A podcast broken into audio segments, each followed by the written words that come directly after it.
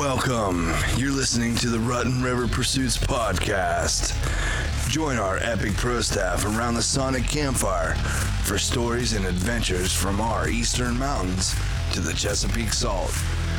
Let our highs and lows inspire you to take to the outdoors.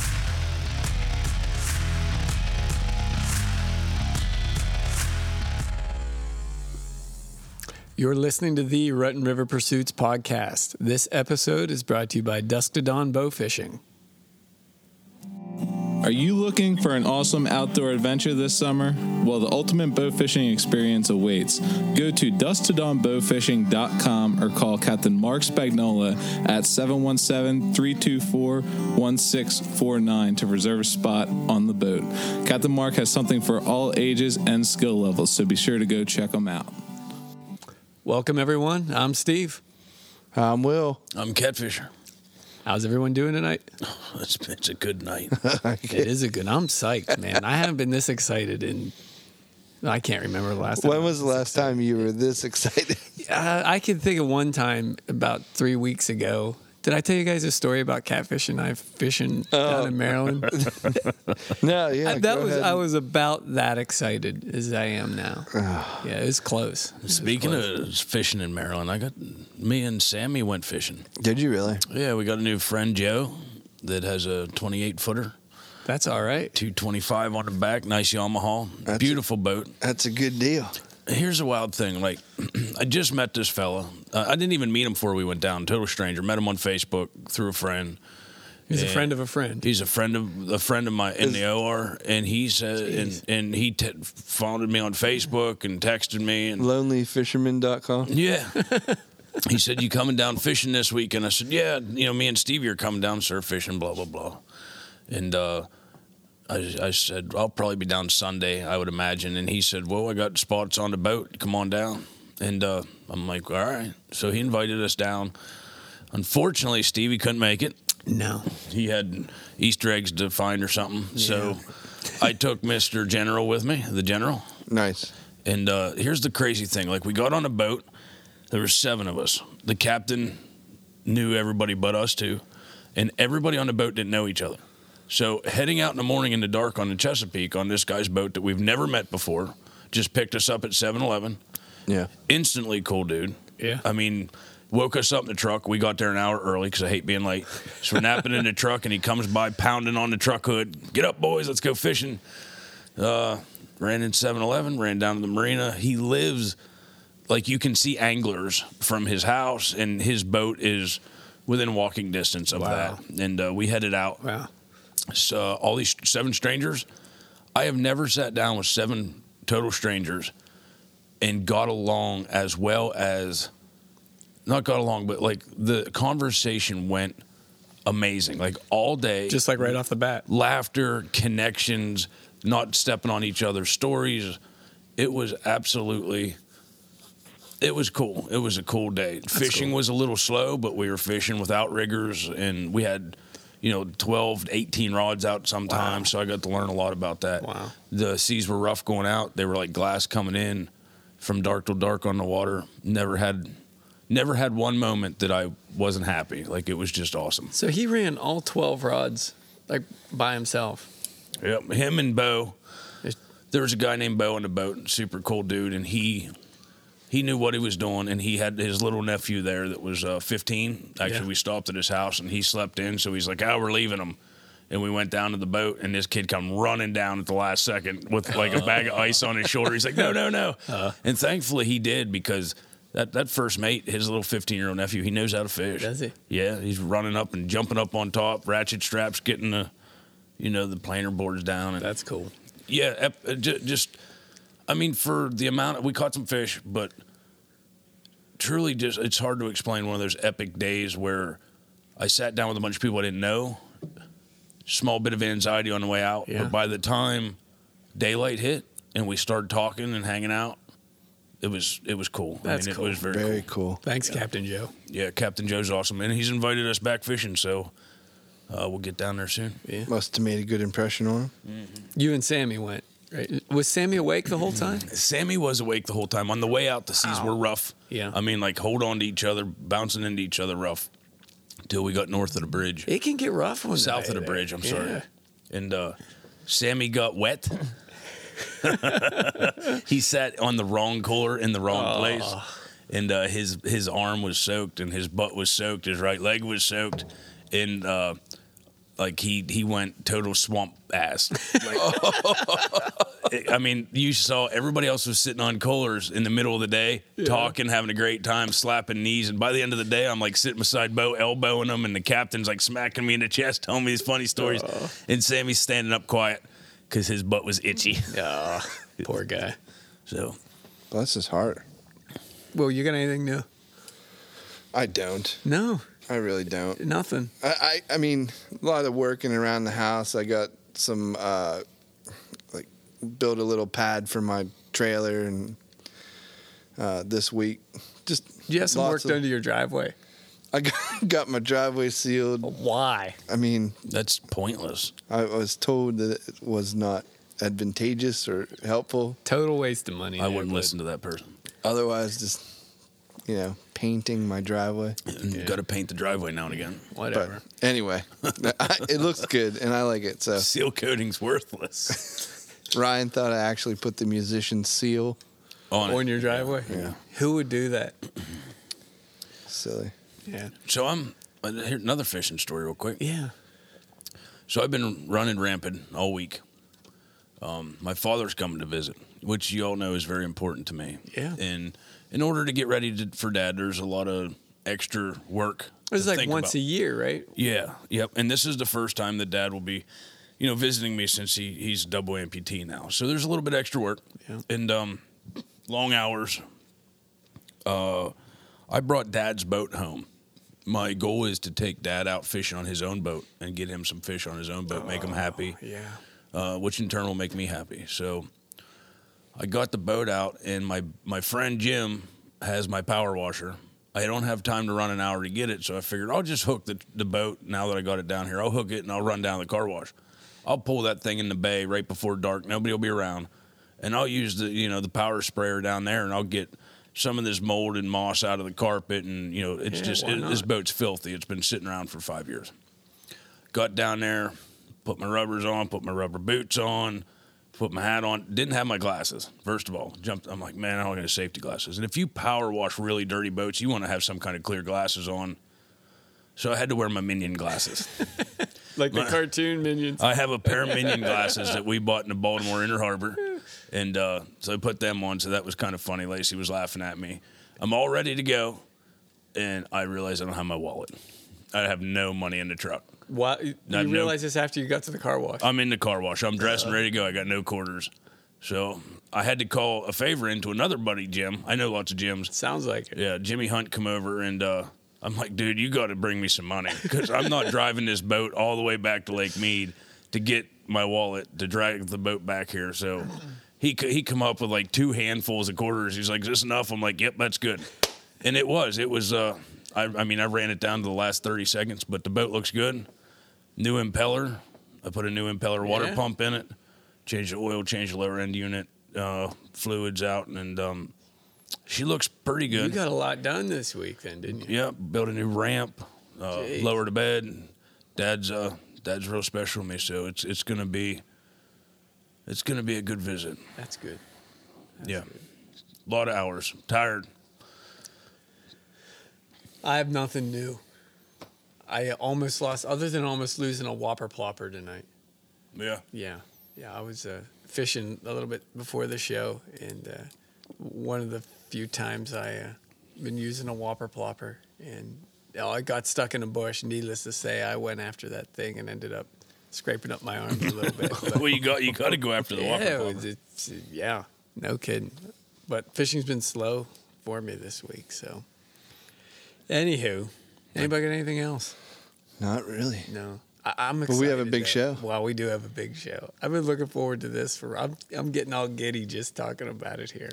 But before we get to our guest, let's take a minute talk about this week's show sponsor. Are you looking to experience some freshwater fishing at its finest? I mean, really, truly, trophy fishing. If you want to catch some trophy bass, some trophy trout, muskie, walleye, and everything in between, with an experienced guide away from the crowds in the wide open wilderness of Ontario. Then look no further. You can find Tyler Dunn at Tyler Dunn Guiding. He's a buddy of ours, and I tell you what, he'll give you the fishing experience of a lifetime. Tyler offers guided trips with his boat, canoe, kayak, or wading on the St. Mary's River, Lake Superior, and many other surrounding rivers and waterways. If hard water fishing is your passion, then Tyler offers ice fishing packages too. Contact Tyler Dunn Guiding at 705 255 6974 or look him up online at www.tylerdunguiding.ca. Hey guys, welcome back. This is an epic show. Epic. Uh, we have a very, very special guest. We have Spencer Two Dogs Bolejack. What? Yeah, yeah, What's going on? Hey, Spencer. Here we are. Wow. we made it. We did. All the, the Yeah. via the skyways and byways of North Carolina. Thank you so much for joining us tonight, Spencer. My pleasure, guys. Glad to be here. Hope we can have some fun, share some stories, share a little knowledge, and uh, cheer some people up out there that are listening and bring a little goodness to their day, you know? That's what it's all about. And you're good at that. I mean, I didn't feel real great when I got here, and before we started the podcast, you already made me feel better. So you have a Well, some kind of knack of making out. I- picking people up.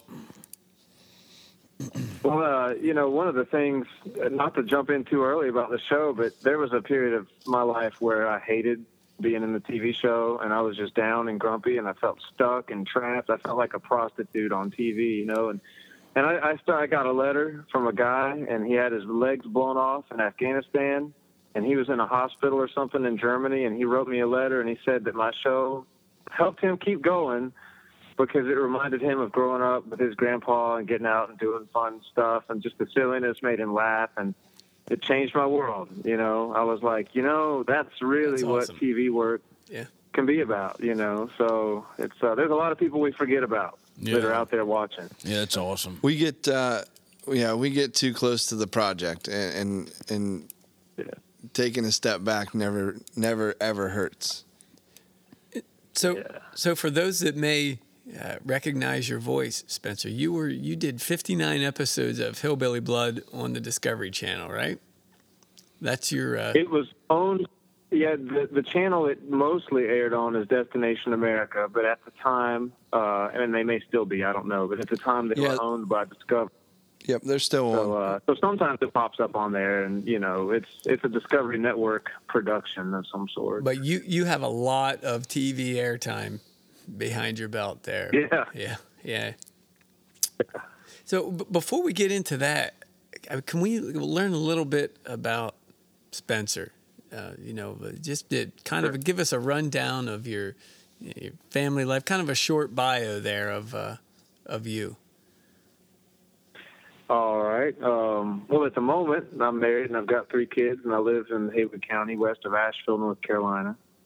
And uh, you know, I make knives half a day, and then I jump in a truck and drive all over the place and teach uh, after school and evening karate classes and martial arts for half a day. And I play guitar on the weekends and run camps during the summer and do guide service whenever anybody will pay me.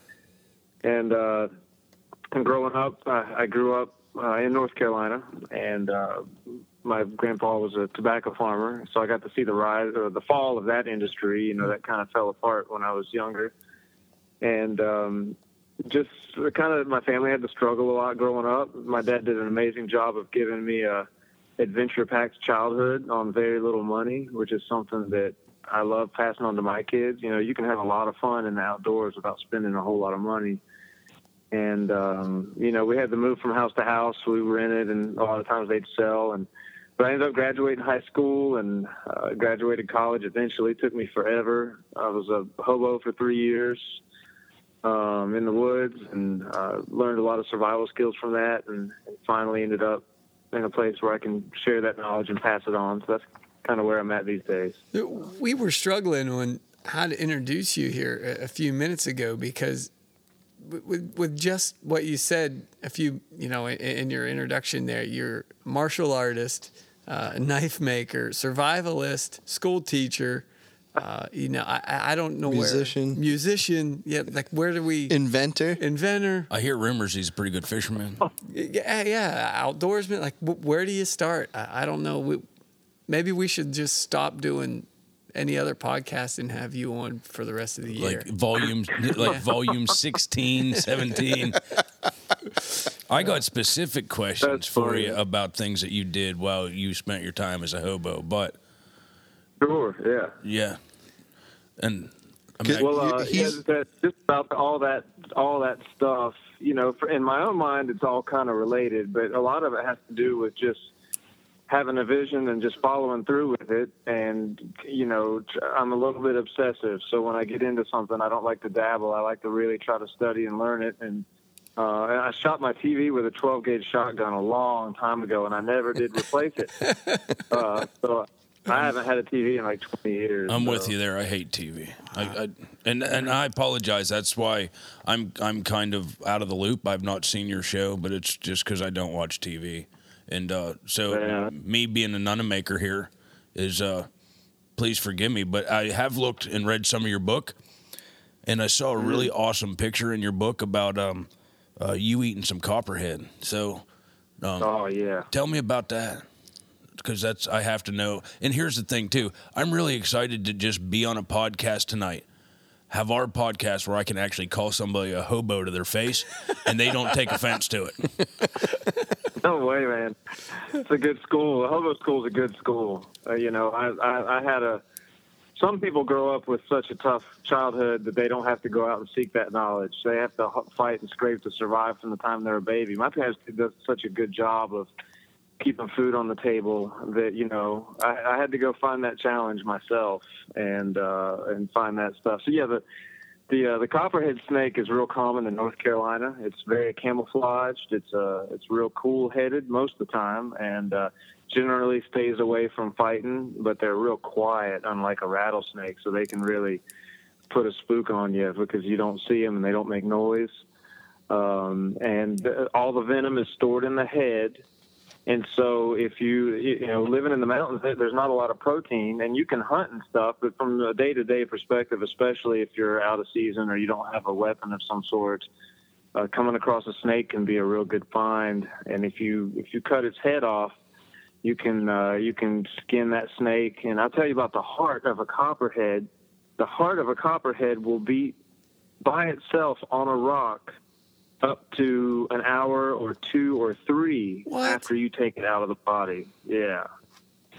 Um, so there's there's some old Native American legends about the strength of the heart, you know, and the strength of the animal that you eat. And so I, I decided in my own head, since it doesn't taste all that great, that it was going to be real good for me because its heart beat for three hours on the rock. But uh, but yeah, you can skin that snake up and you cook it, and it's it's kind of like alligator. It's like a tough chicken. You just peel the, I just bite it between my teeth and peel that meat off the ribs. But you got to watch out for that head because it can still puncture you and put venom in you.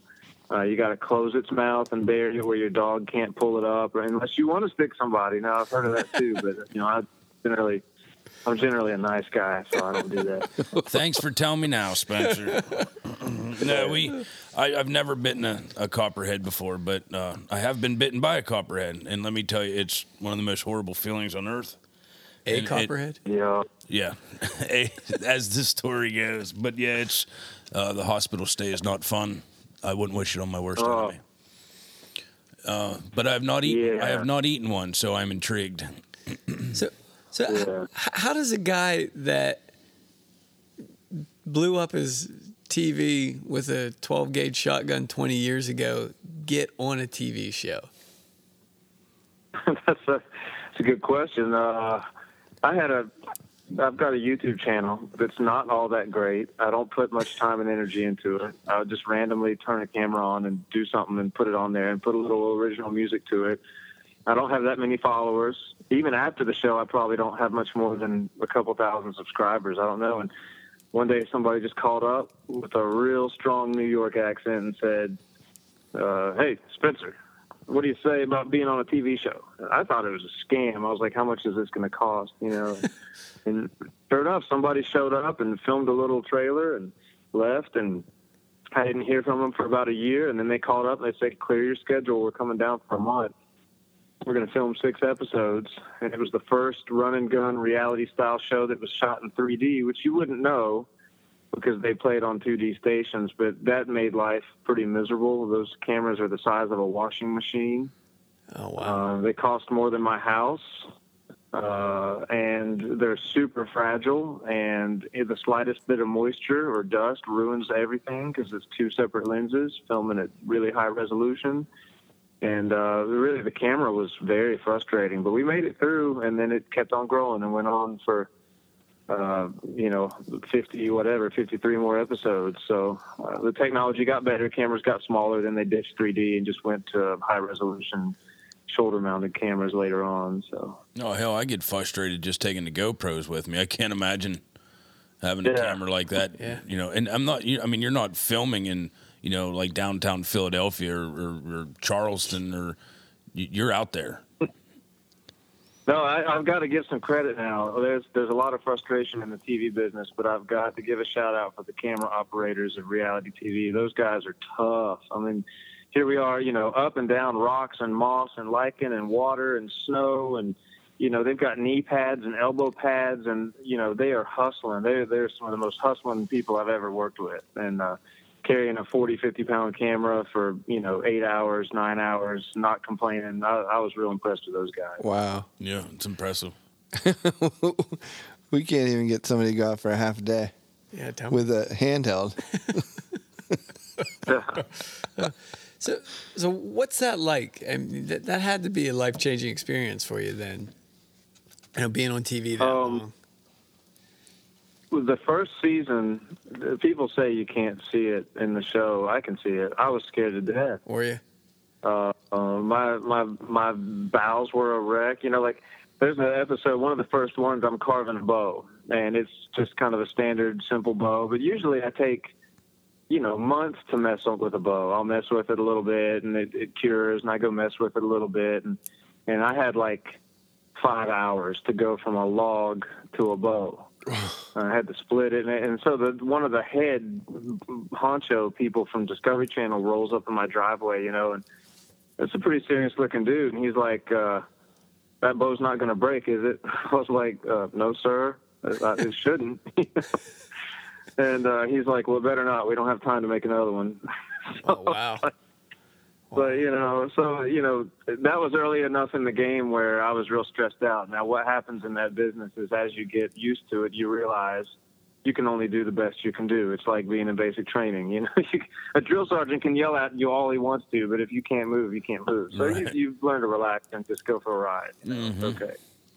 Um, but yeah, in the beginning, I was it was real stressful and and the the name of the show was a huge surprise. Uh, it was supposed to be Secrets of the Mountain People, and we filmed it under that name. And the idea originally was going to be like hanging out with old timers.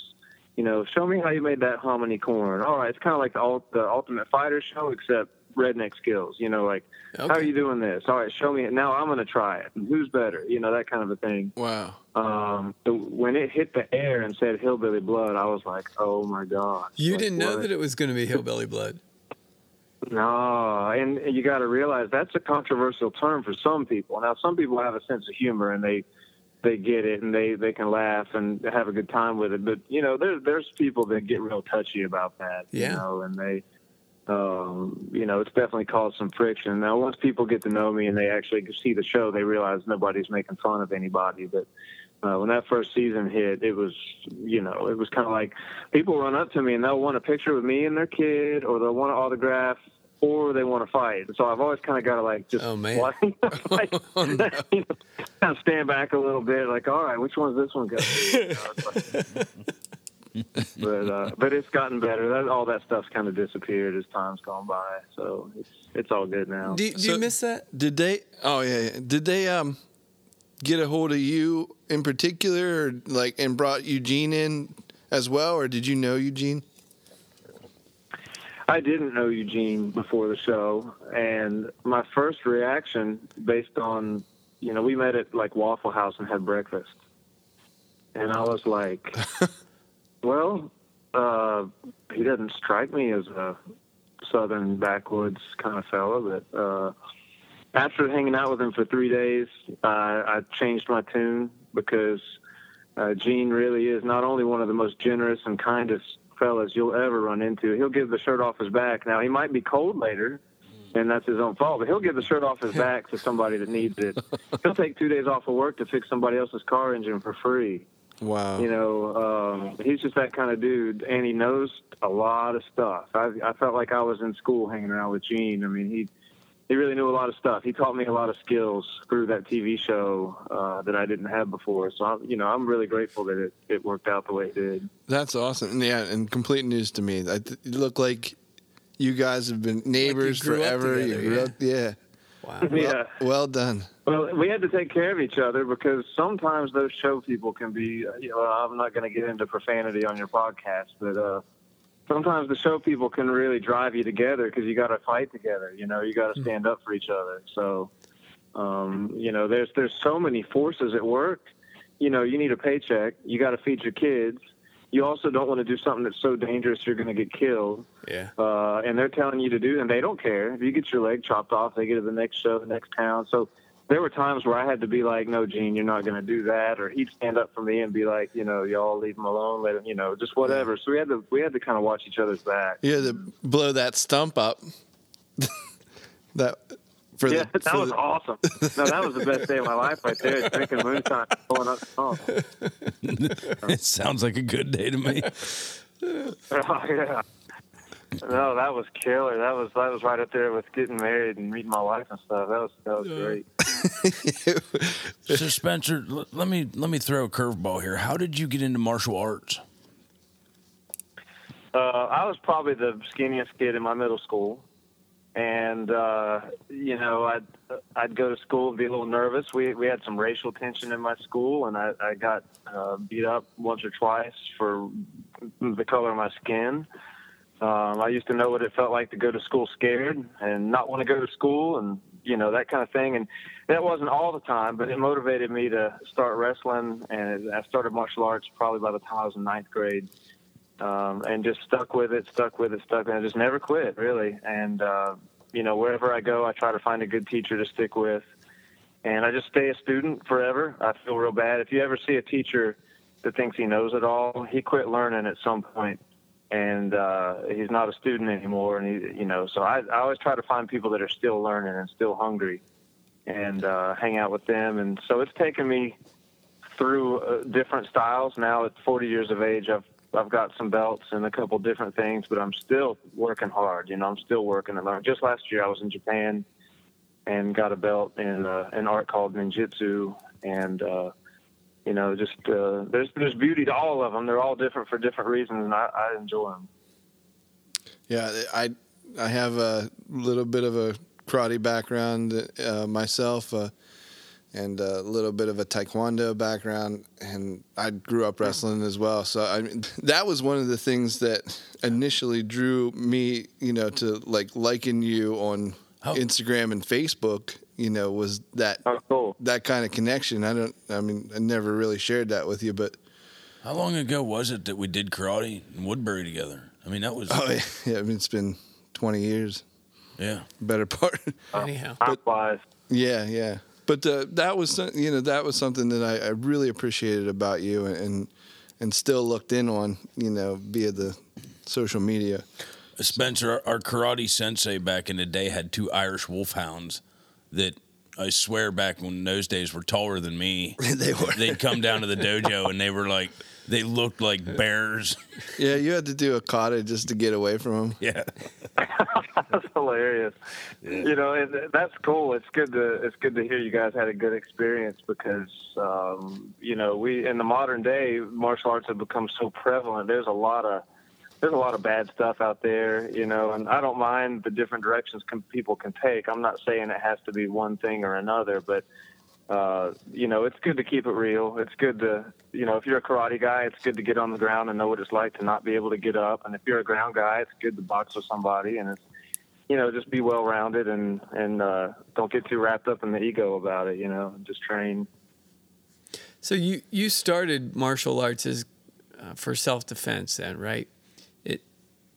Yeah, I, I started it because I, I was just, you know, just an intimidated kid, and then you know, the older you get, you see other stuff in it. You know. Yeah, what what what kept you going down that path? Because I mean, you I, I think I read you've got a like a fifth degree uh, belt, correct?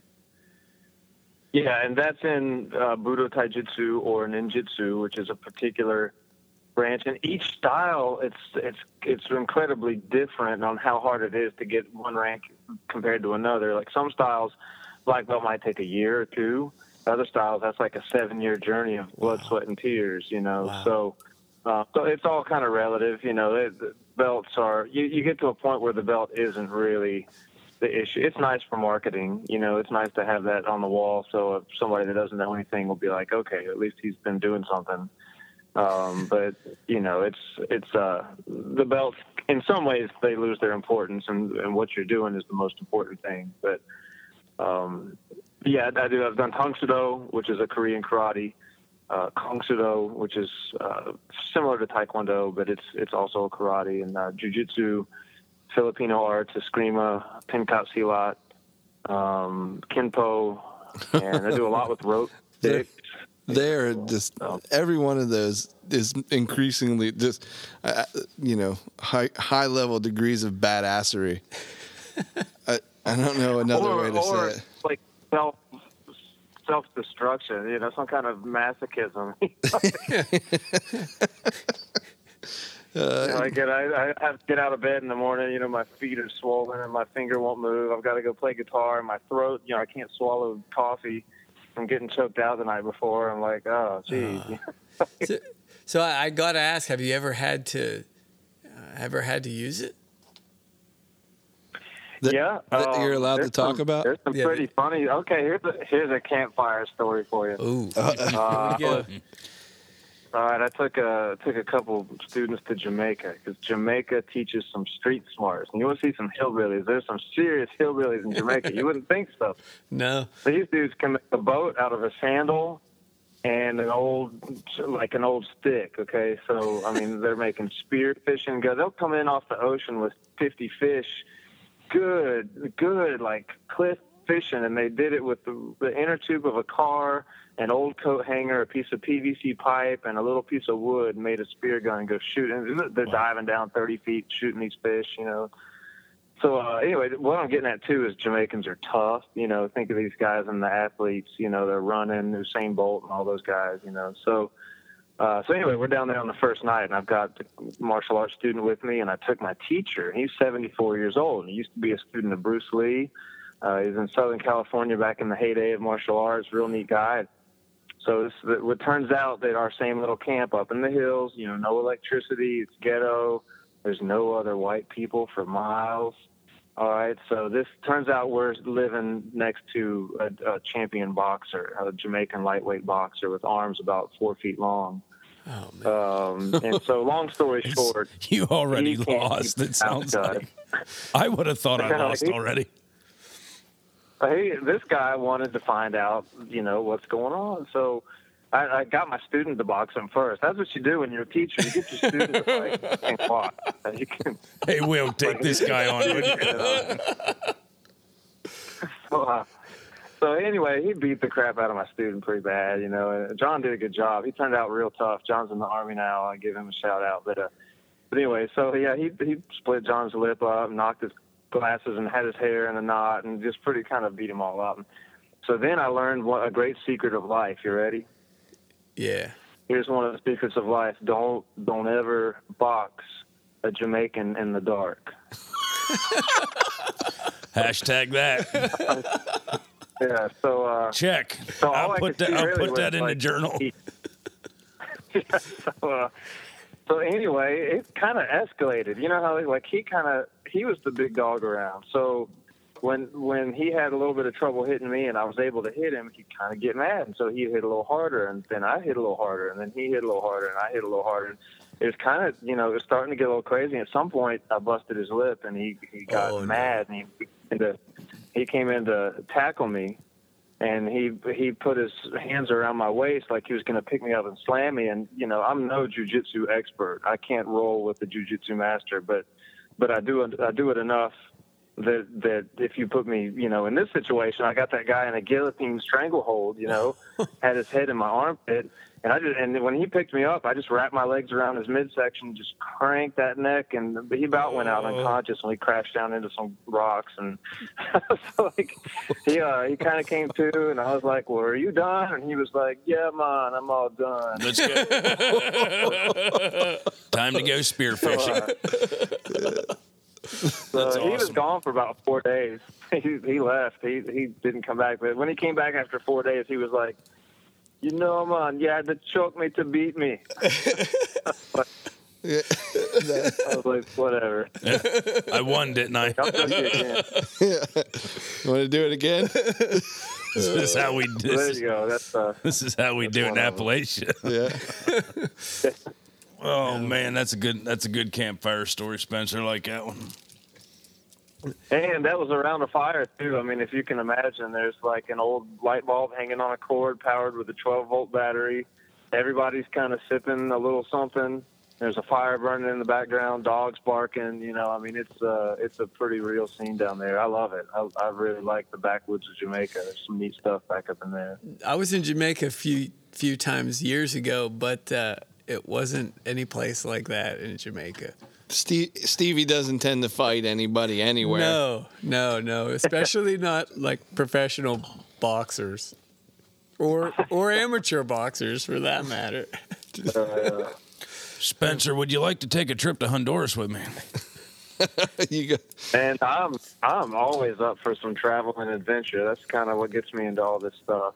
I, yeah, I got. We got to go back to this certain house. go back and listen to R two Summer Vacation, and then you call me back and say you. You, I know. I know what the answer will be. I'm in catfish. Let's go. He's uh.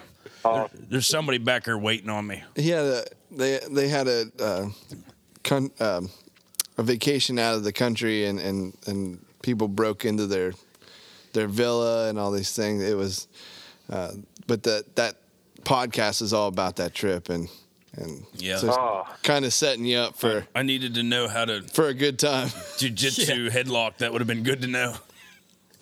Oh man, that's no. There's no lie. It doesn't matter what you know. That kind of stuff's scary and, and depressing and no fun. Yeah.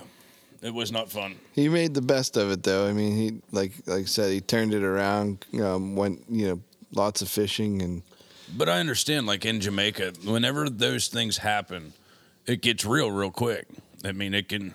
Yeah, stuff changes Yeah. real fast. Get, so let me um, real to here, um, in your book. Let's talk about your book because in your book, Yeah, you- sure. In your book, you talk.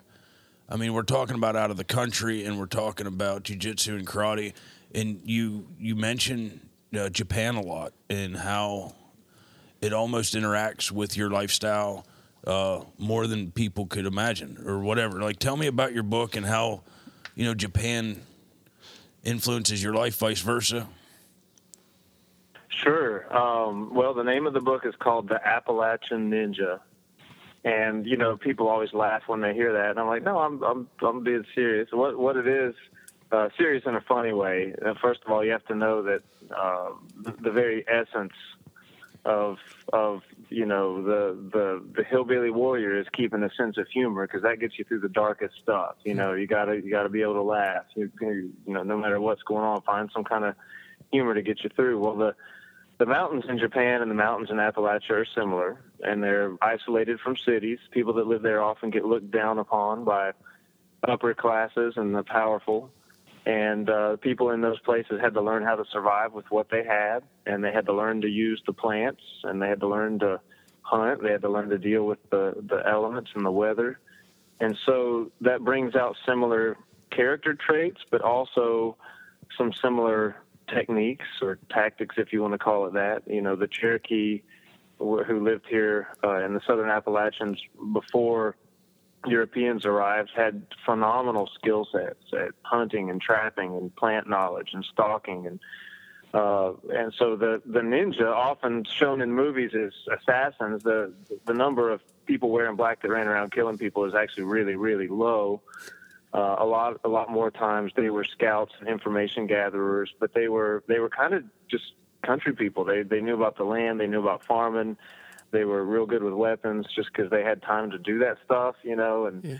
um, and they were real clever. And so the book takes their traditional skills that they practiced in Japan and sort of superimposes that over Appalachian culture and is like, well, here's how we've been doing it. You know, this is it's it's not Japan, but uh, you know, for example, in Japan they care about the weather, and this is how they read the weather to know what's coming. Well, in Appalachia, here's some folk ways to predict the weather. This is what the crickets are doing. Here's what the leaves do, and uh, here's how the animals behave. And you know, this is a good time to hunt and stuff like that based on weather. So weather is one of the traditional 18 skills of ninjutsu, and that just gives you an idea of, of how the book is laid out. It's based on those traditional skills. I never had the um, opportunity to draw the parallels. I, I, I am, you know, a little bit familiar with some Japanese culture because of some of the studies I've had throughout my life. And um, one of the things I understand is there was a lot of oppression, uh, you know, with government and, and that, and um, and how some of the styles developed was um, a lot of the weapons developed in that time were, were farm equipment. You know, the Yeah, that's absolutely right, and and you'll see that. Uh, it- you know, there's a little bit of rebelliousness going on in the mountains, and uh, you know, both back in the old days in Japan and also in Appalachia as well. You know, the the Easterners of North Carolina would try to tax the mountain people in Appalachia, and the mountain people would sort of buck up at that, and you know, they'd go back and forth. And there's a few stories in the book from history of Governor Tryon trying to build his big palace, and the mountain people were like, "You can keep your palace." And you know, sometimes it came to blows. You know, sometimes there were fights, and uh, you know, in the Civil War, a lot of people in the mountains were pretty removed from a lot of that. There were there were many counties in western North Carolina that didn't give a hoot about the war. Really, they they just wanted to take care of their farms. Uh, a lot of people here were too poor to own slaves. You know, so they were they were kind of caught in the crosshairs. You had Union raiders coming down and burning and pillaging and hanging and raping and causing mayhem. And then you had the, the Confederate Army coming in and loose cannons from that group coming in and doing the same thing and blaming people for being Union sympathizers. And it, it was full on guerrilla warfare in the Appalachians during the Civil War. So people had to survive any way they could.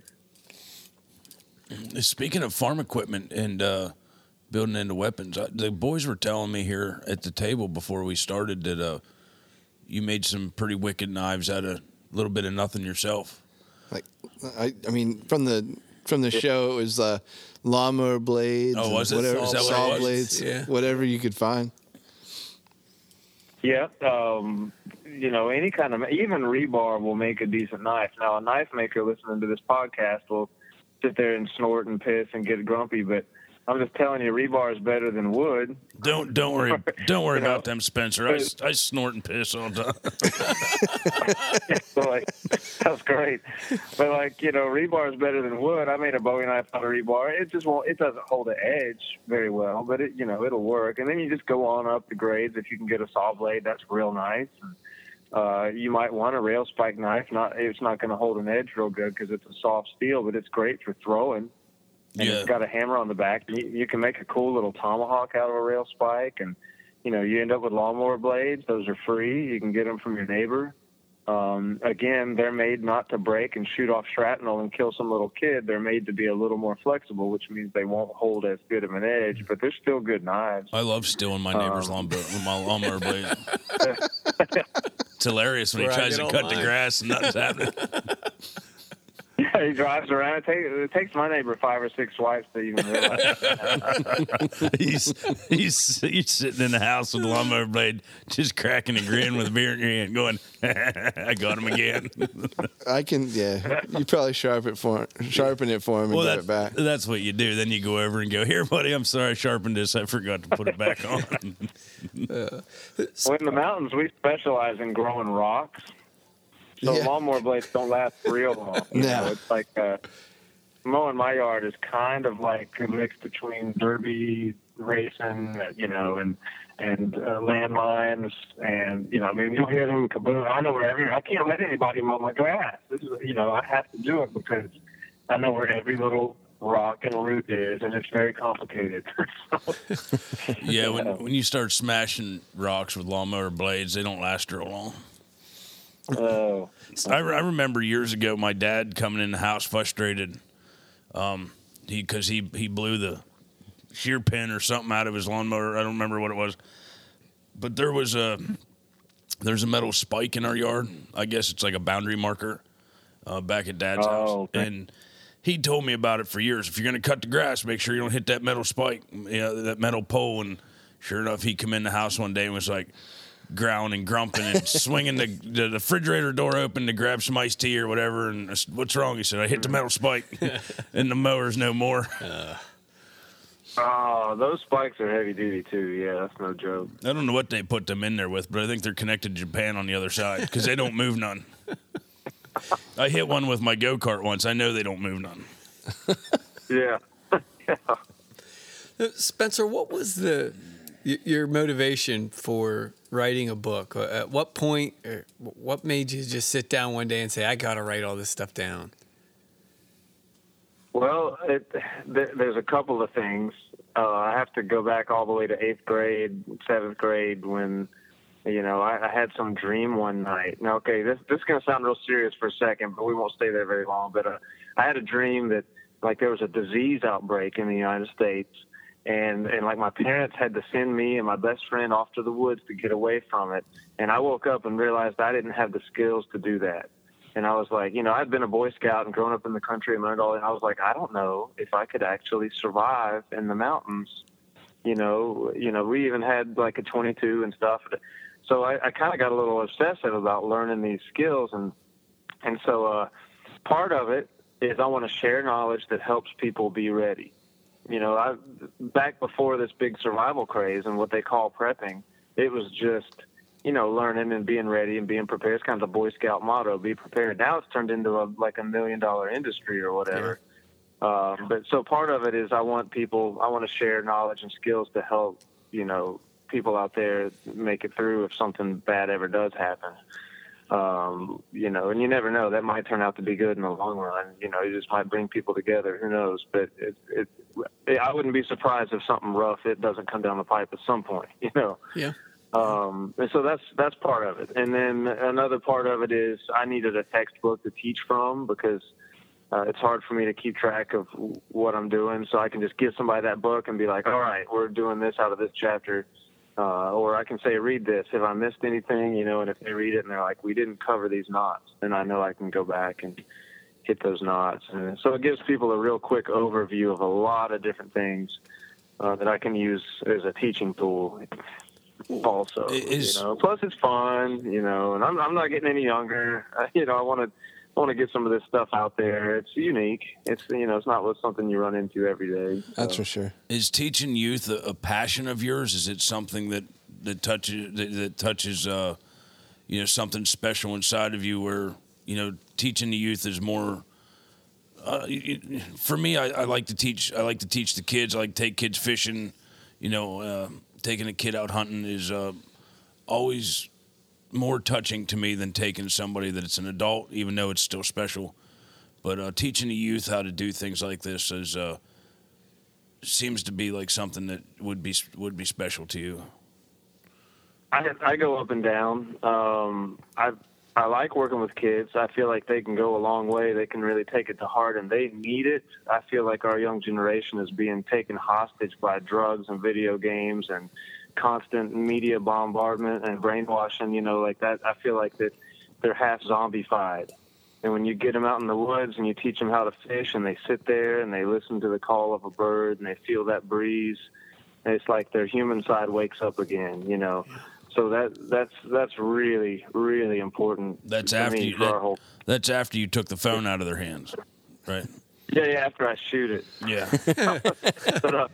but, uh, uh, You're gonna write no, another but- book on how to blow up iPhones next. Throw it next to your TV. Yeah, yeah, that's it. but, uh, but but I also get sick of kids because they whine and complain and gripe. Because I love working with adults because they're highly motivated. They've already got a basic skill set, and they they can teach me stuff. And you know, we can do a, we can go a lot further and do a lot more stuff and be safe. And uh, I- I like- you know, so I like both. I, I like both of it. I liked what you said earlier. You know, uh, or about it, you kind of you cover it in great detail in the first part of your book. Is that that that awareness, awakening? You know, kind of what's inside you, but that, that you just don't use anymore, and um, you know the perception of things and, and seeing without seeing, and, and you know that that to me was just you know wow. And you can't. I don't think you can teach kids that. You would have to get to a higher level of of uh, maturity to get to some of that that feelings. I mean, yeah, he it's even as simple like as like putting people in a circle, Yeah. you know, and and and walking around and listening to who's where and and you know not using a, a sense. Well, a teacher like Spencer is somebody who's got a a super high, um, a, a super high ability to have um, what's the word I'm looking? What's the what's a p word? Uh, perception of Yeah. around him and read people and re- read, I, I read don't know. I'm, environment. I'm getting, you're making me squirm in my seat here. Like if you if you could see what I forget on a given day and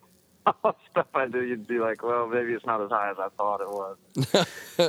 no, but I mean from the book, I mean it's definitely a different level, and and um, it's not something that it, that we use, you know, in a day to day. Like we said, everything's kind of like laid out for us, given to us, uh, handed to us, and um, you know whether it's food or it, it's um, just knowledge, like technology. You can look up anything you want anytime you want. Um, it's you know you don't have to go very far out of your, a comfort zone uh, to get what you what you need. You know, and, and I- You're right on. and I think that Yeah. you know that's kind of the what I my initial takeaway was, you know, get out of a comfort zone, uh, get out of your your lifestyle, and just you know start to really feel and live, you know, which uh, that that's not a bad message for anybody. Yeah, that comfort zone. You know, it's challenge that brings out the best in people. I think. You know, whether it's, you know, how are you going to get better at martial arts if you're always the best? You got to find somebody that's better. There's a there's a quote in the Bible: "As iron sharpens iron, so one good sharp man sharpens another." It's like you can't sharpen steel with a softer steel. Right. Uh, so you got to find challenge. You you got to find people that pick you up and that you know kind of keep you humble and keep you growing and and um, being outdoors. You know, you appreciate that food on your table a lot more when you've sat in the rain for nine hours and not seen a thing. oh yeah, I've been there. I um, I, Yeah. and you you don't, you know, and another thing that you kind of cover too in the book is that you don't have to look very far. And I, I can't remember the quote off the top of my head, uh, and if I butcher it, I'm very sorry. But it's just, it's literally like it's not the ground and pound that always, uh, you know, produces the results, but it's sometimes it's a quiet walk inside of dark corners or whatever. You know what I mean? I, oh yeah, that's uh that's referring to in in that chapter. It's talking about working with vets with PTSD. yeah. um, and and it could be anybody. It doesn't have to be that person. But yeah, a lot of times we think of Fight Club as the way to get our demons out, but a, a lot of times it's going into the quiet corners. It's going into the dark places that we hide from everybody and, And- that we hide from ourselves and ourselves, yeah. confronting that. I'm good at Yeah. that. yeah, it, you don't have to go very far for all you are, know man. for deep, profound change, and that's again just that book and ini- the my initial assessment or my initial takeaway is like, you know, eh, you get after it right at the get go. You know, you're like this is a very personal journey. I think one of the things in life that I got as a gift from my father is, uh, you know, in all intents and purposes, and uh, like Spencer says, an old timer, was the ability to find peace in the outdoors. Like I can get rid of my day to day hospital stress if I go if I go to a place where I can't hear cars, I can't hear society, a little bit further than that, and then right to the edge where I'm not comfortable whether I can get back before dark, just go a little bit further and find that that that running creek, Yeah. that Well, rock sometime- out cry, that rock outcropping, somewhere to sit and go. You know, things st- things start to disappear in your soul and starts to heal in the outdoors. Mm-hmm. Isn't that awesome? Yeah. So uh, you you said about old timers. Uh, do you have any actual? do you- Is there anybody that pops out in your head as an old timer that really taught you something special about the outdoors? Yeah. Now, I don't know if you can call Eustace an old timer yet. He might not want to be called an old timer yet, but uh, Eustace has gone out of his way in real personal, meaningful ways to to take time to share stuff with me. To, to give you an example, This is um, Eustace I've- Conway, I've right? struggled. What's that? Eustace Conway? Yeah, that's right, Mountain Man. Mountain Man. Yep. Um, and so, for example, I, I've had a problem being on time in my life. So I like what Catfish said earlier about getting there an hour earlier because he hates being late. Uh, I hate being late, but I, I was often late. So, you know, I'd get there the morning of a job instead of the night before. Right. And then it was like I'd get there right when the job was supposed to start. And then I'd get there half an hour late. So finally he pulled me aside and he took me on a horse ride or something. And he said, Spencer, he's like, I'm not going to be able to use you if if you're going to be late. And he's like it's not valuable to me on the job to have somebody that's late. And he's like and I'm telling you this because I care about you. If I didn't care about you I wouldn't tell you. He's like but you're going to find your whole life is going to improve if you start trying to be on time. And you need to make your you need to change your life and fix this because it's going to really hold you back and everything. And so that's that's kind of what I'm saying. Like he took a risk he took the risk of me getting mad and leaving and us losing the friendship and whatever. Yeah. Uh, he took that risk to tell me something I needed to hear, and he was right. You know, so Yeah. You spent some time with Eustace, right? yeah, I apprenticed with him uh, at the very end of the '90s, and then kept on working off and on. We had a very temporary fallout about a chainsaw or something or other, but we worked that out. And um, so I, I've worked with him now since about ni- the end of 1998 or 1999, um, and we've we've been pretty good friends for almost that whole time period. Yeah. Wow, that's awesome. When when did you decide to uh, to take off? You know, to live in the woods for a while. Um, at, at some point when I was in college, uh, you know, I don't remember exactly what it was that precipitated it, but I, I met Eustace and I was like, "Whoa, there's somebody that did it." He he moved into the woods when he was 17, and he was at that point maybe in his early 40s or something. And um, so I I just was like, you know, now's my chance. I don't have any kids. I'm not married. I don't have any debt. I'm not tied down. Uh, all I would lose was a scholarship. I wasn't planning on losing my girlfriend, but I kind of lost her. But uh, so anyway, that was it. I, I was in my early 20s and just uh, gave most of what I owned away and started off with Eustace and lived with him, and then kind of went from there. Uh, and just kind of branched I- out on my own and would move around. There's a part. There's a part of my heart that can connect with this, Spencer, because I honestly believe that some of the youth of today needs at least one time. I want to say one time um, adventure like that in their life, and I'm not talking about jumping on a plane Yeah. and going to a resort. Um, you know, I got in some trouble in, in 1997, and I ran off, you know, to Alaska and worked for a hunting outfitter and lived in the uh, Brooks Mountain Range in Alaska for uh, for four, Wow. for, for almost five months. And now it wasn't quite as rough as you had it, but we, you know, took a bath once every couple weeks in a, in a Glacier Mountain Creek, and you know we had very Wow. we, we had very limited food of whatever the rich hunters shot and decided to donate to us. Uh, you know, canned Yeah. peanut butter from last year that has no salt, no sugar in it, and um, minimal food, minimal things. I mean, there was a lodge there. There was an old log cabin where some of the rich hunters stayed, but I mean, we had a, you know, spike tents, and it, it was a rough life. It really was. Um, I can't say that we didn't have some of the amenities, uh, you know, that that some people. But, uh, gravity fed water system for a shower when we were back at base camp. But anyhow, my point being is to take that adventure as a young kid and to learn that McDonald's ain't down the corner. And, uh, Yeah. you know, um, I learned so I, when I was 17, I went there and I, I knew everything. And I, I learned that I, Yeah. I, I really didn't know anything when I got there. I hear that. Yeah. But it, it changed me. It's changed my heart for the outdoors. It's changed my ability to appreciate little things that we have. So, uh, and I wish more people got a chance to do that in life.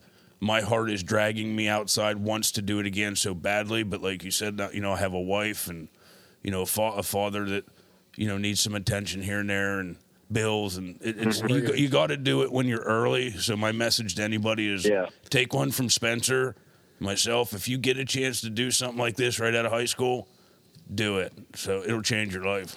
Amen. Yeah. So you spent three years with Eustace then. It sounds. It sounds like. Was that on the? No, the it was it, it was uh, it was basically six months as an apprenticeship, Okay. And then we had a big falling out about a chainsaw. He thought I put the wrong fuel in it and wanted me to buy a chainsaw, and I was like, I don't have any money. I'm I'm living in a in a lean-to hut on your land, and he was like, Well, yesterday I had a chainsaw, and today I don't. So we had this big fight fallout about a chainsaw Oh, and uh, so I had to leave for a while. Okay. And uh, I I went and lived on some other people's land. I, I actually did a little bit of time in Richmond, Virginia. I, I got a ride up there and sort of lived on the streets. I, there was a woman that gave me a meal a day, and, and she turned out to be a good lifelong friend. Um, she gave me a place to sleep in her clothing store on the floor, but my bed had to be up and disappeared by like 7 a.m. every morning.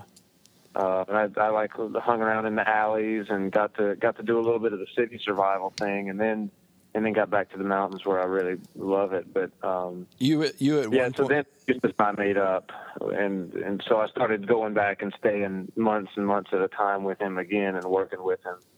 Um, but there was a little bump in the road there for a few minutes.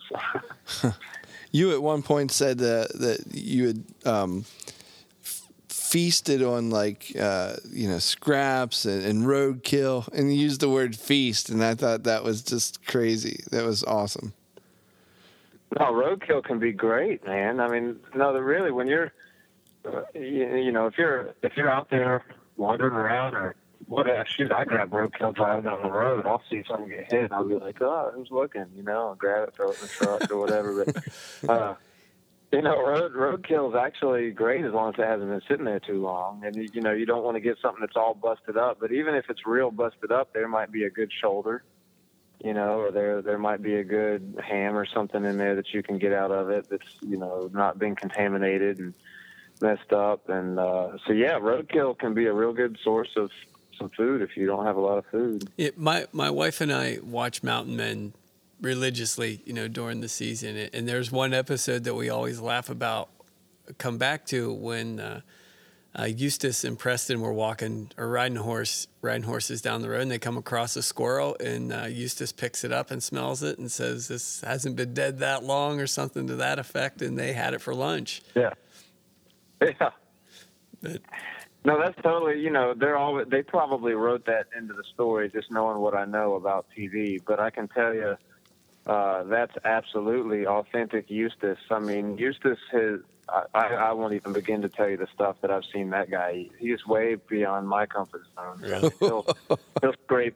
He'll like scrape the mold off of stuff and dig down in it and pull out some good pieces. You know, he's just so, He's crazy. I, I was eating some soup with Eustace one time, and he was like, "You see that above you on the ceiling?" And I was like, "Yeah." And he's like, "You know what that is?" I was like, "No, sir." He's like, "That's a rat skin," and I was like, "That's pretty gross." And he's like, "Well, it's not that gross. You just ate it." oh, Spen- Spencer, you got to take off. You got to take off today. You're going up into the mountain for a month or whatever now, and other than salt, uh, you got one spice to take with you. What would it be? One what? I'm sorry, I didn't hear that. You, you could take just like what's your favorite spice? What would you take with you to help cook make uh Make rat taste good. make rat taste good? Boy, um, well, there's a bush that grows in the Appalachians called spice bush that's real good, and it it can go sweet or savory, and it's wild. It's already out there. Um, we've even got some stuff that's kind of hot like pepper. We got we got leaves on the ground here called pepperwort that are like, and we got wild mustard and we got wild ranch for onions. So, um, You don't really you know, have, I, I guess I taking would take anything some with you? you curry. ain't got to take much with them. Yeah, yeah. Yeah, I'll take curry. I'd take some curry. I like some curry. yeah. All right. Well, So I got to get back a, a, little bit here briefly to the, the education thing with kids. I, have got two sons and a daughter. My, my two sons are, are four and six. If there was one thing out of your book that I should teach them or start teaching them now, one or two things, what would you suggest uh, to start with? the games that are in the first chapter that are building those awareness skills. You know, if you make something that's a game and it's fun, then kids are real easy to teach. It's, you know, adults can be focused into real serious stuff, but for kids, if you make it playful and fun, they'll learn it a lot better. And there's some drills at the end of that chapter about smelling each other's clothing and smashing onions on trees and being blindfolded, following it through the woods and listening to sounds. And, you know, you kind of pretend that you're in a Jason Bourne movie, right? You feel where what's hot, which which piece of clothing is the warmest, and which car parked last, and learning to feel heat on things, and uh, that kind of stuff. I think is is probably the most important in the book. And then you know the escape and evasion stuff is probably the most exciting. Uh, and there's a there's a whole chapter on escape and evasion. Uh, it's called Inton, which is concealment, evasion, and escape, and and then the five elements express that. So you've got using each element. You've got uh, fire and water and air and uh, earth and the void. And so, what escape and evasion skills look like underneath each category of those. Kids dig that stuff. You know, that's cool. Hiding in the water, getting covered in mud, you know, all that stuff. Like the predator. Yeah, exactly. Just like the predator. Although I, you know, I don't. I, I, I've I don't think that mud. I think maybe the Predator's thermal camera was really like first generation from back in the early Didn't even think of that. Uh, you know, modern day stuff, you're going to have to up your game a little bit. Yeah, do it. Uh, you know, that might have been his now. first time to Earth or something. You mentioned a little bit earlier about the prepper industry and how that is growing into you know something huge much more than it was you know 10 15 20 years ago. What, oh yeah. what do you think has triggered all of that? Uh, there, i think there's a lot of different forces because some people just live afraid of everything. And so you just give them something else to be afraid of and tell them they need to buy this thing and they're a little less afraid. And you know that because they, they start to shop to cure their fear uh, they might not how they might not know how to use that equipment. They might not know their neighbor's name. They might not have any realistic sense of survival, but they've got a bunch of stuff, and it makes them feel better. But then, uh, then you get into the larger community, and I think that you see a lot of real good people who, um, you know, they care about each other. They care about having a free place to live, and their kids growing up, and they they care about the state of things that could cause all of our comforts to change, and they want to be able to be a refuge. Uh, it has evolved. I think in the 90s, your average survivalist was like a can of meat and an AR-15 in a cave. You know. Yeah. Uh, nowadays, people want to take care of each other. The idea is if I can take care of myself, then I'll be able to lend a hand to somebody in need. Um, you know, you, you see that in places of natural disaster. Uh, if if we can take care of ourselves, then we're going to be able to help somebody. And uh, I think that's a, a really cool attitude. And, and likewise, if we're in crisis panic mode, we can't eat, we don't have food, we don't have medicine, and that, you know, we're up in the mountains. We get gas cut off every once in a while. Uh, we had a pipeline bust last year, and we didn't have gas for a couple of days. And uh, you know, it's it, it makes you think a little bit because there's no food going to that grocery store without without some gasoline to run those trucks. So, um, so I, you know, world events. North Korea is insane.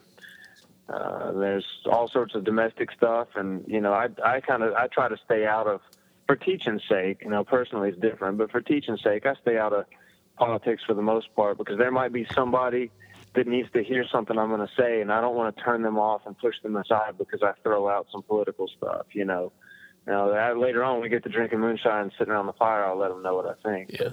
yeah. So, yeah. Are there are there any aspects of of that that you would find? You know, it seems like you can go from one extreme to the next. What are the important parts of being prepared uh, that, that you know, just the average person should learn?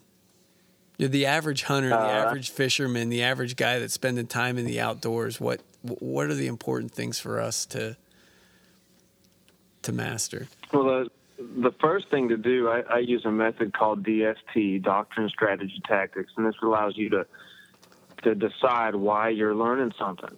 So if you're talking about being prepared, are you talking about a natural disaster? Are you talking about riots? You're talking about a, a global war that cuts off gas supplies or economic issues or whatever. So, um, you know, that, defining that's real important because having a broke down car and needing to get home is real different from a sustained emergency. But but to answer your question as quickly as possible, I think that the average hunter and outdoorsman uh, make sure you know your neighbors.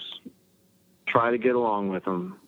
If there's a gripe or a grievance, some people obviously you can't work with. Not if you're stealing Uh, their but- lawnmower blades, you can't. yeah, yeah.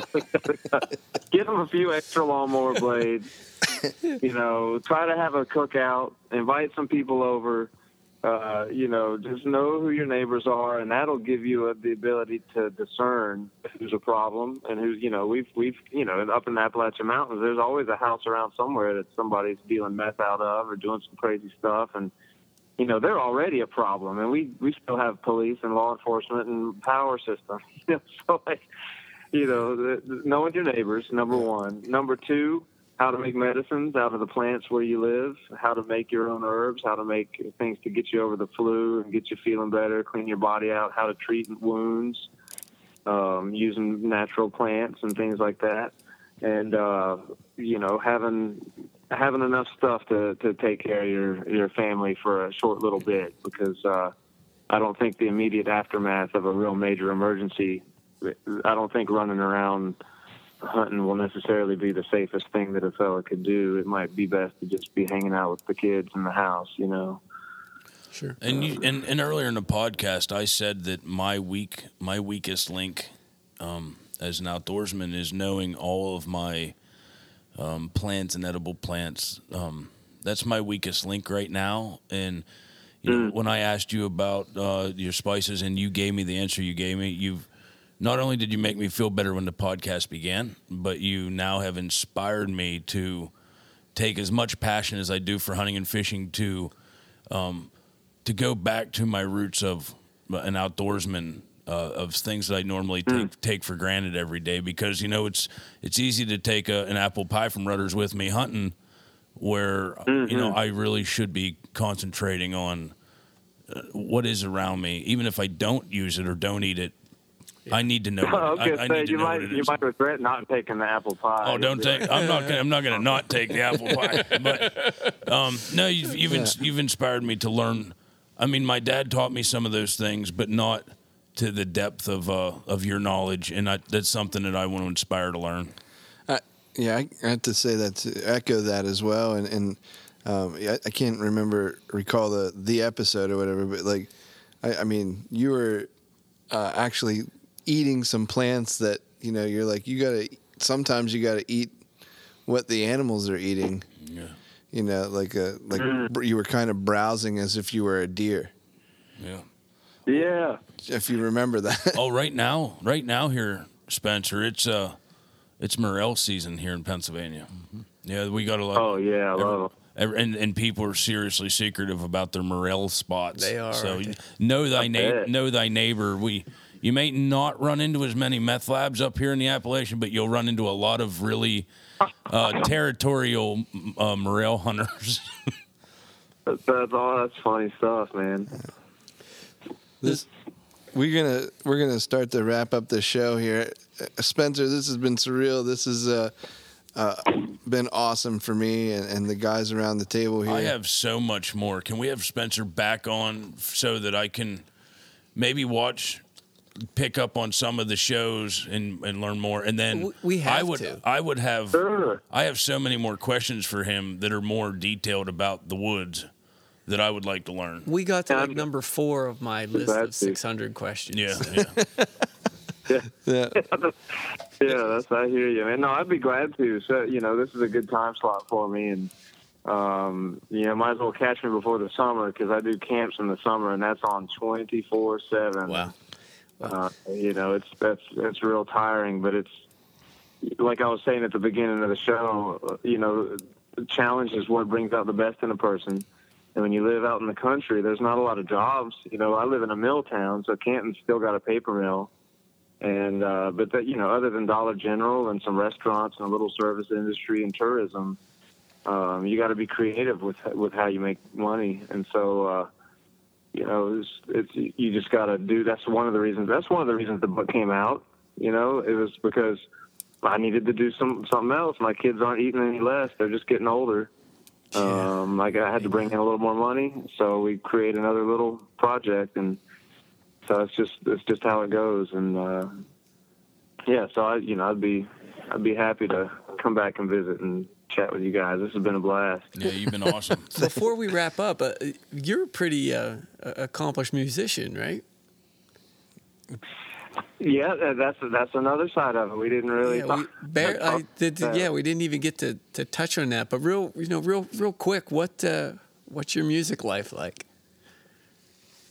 Uh, I started as a drummer. I think my dad gave me a drum when I was one, and I, my mom regretted it ever since.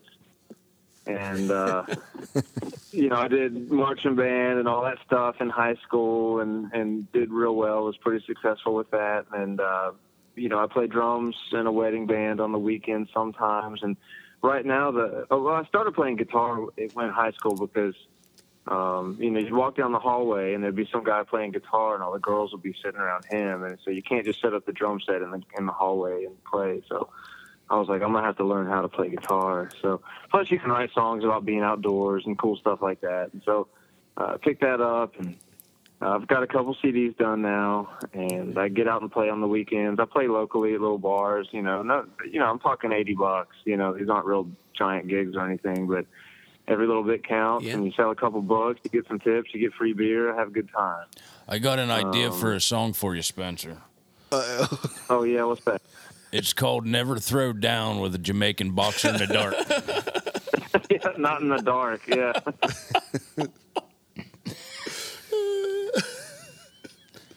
That would be a, that would be a number one hit. That right would there. be. Yeah. It would be. Maybe not in Yeah, Jamaica, boy. but at least You never know. No, here. no, I'm gonna. I'll, I'll have to write that. I'll, I'm, I'm gonna. You got me. You got inspired here. I'm, I'm gonna have to work on that. Sometimes being helpful is hurtful. Yeah. always, always push your student forward. I'll, I, I take at least one Yeah. lesson from everybody we have on the podcast. Put your students first. always put your students first. That's it, man. you got it. So, Spencer, is there any chance we could uh, talk you into playing something before we wrap it up?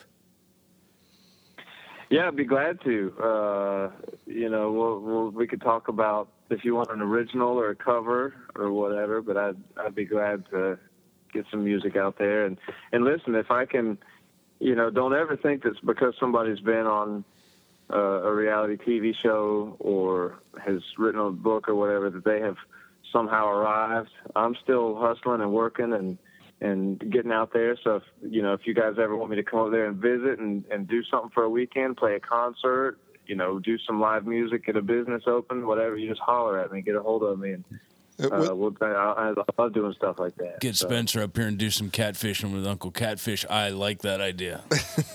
Yeah, Teach me what I great. teach me what I can eat on the Susquehanna River. We'll cook some catfish Yeah. up. That sounds good. Awesome. Uh, thank you so much, and we'll uh, we'll we'll play uh, we'll play you out then, and uh, I just thank you so much for everything. Where can I find Yeah, the, the name of his book is The Appalachian Ninja. Spencer, what's the Yeah, best? What's the best way for people to get in touch with you if they want to order the book, learn more about you, any of those things?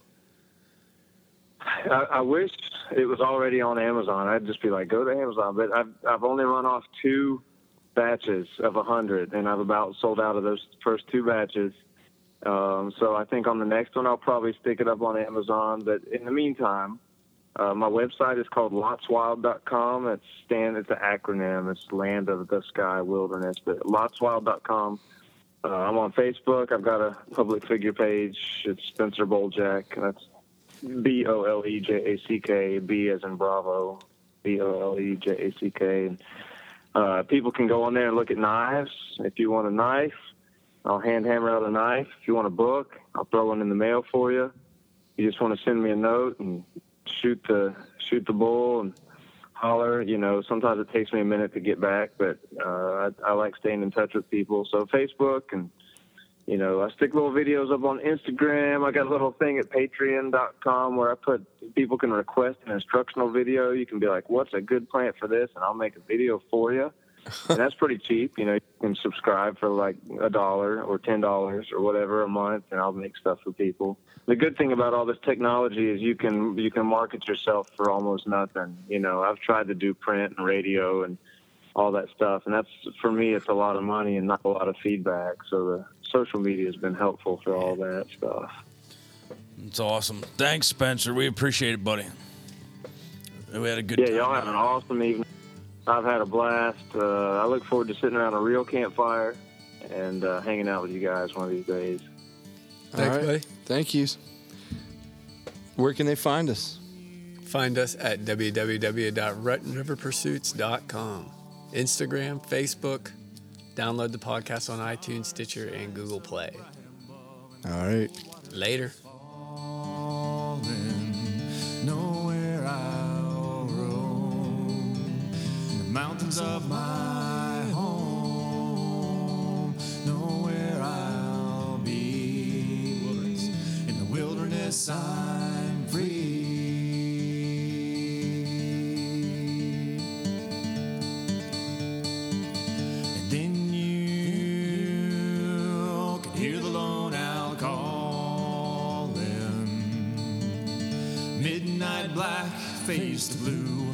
snow still a falling. Nowhere I'll roam in the mountains of my home. Nowhere I'll be in the wilderness. I'm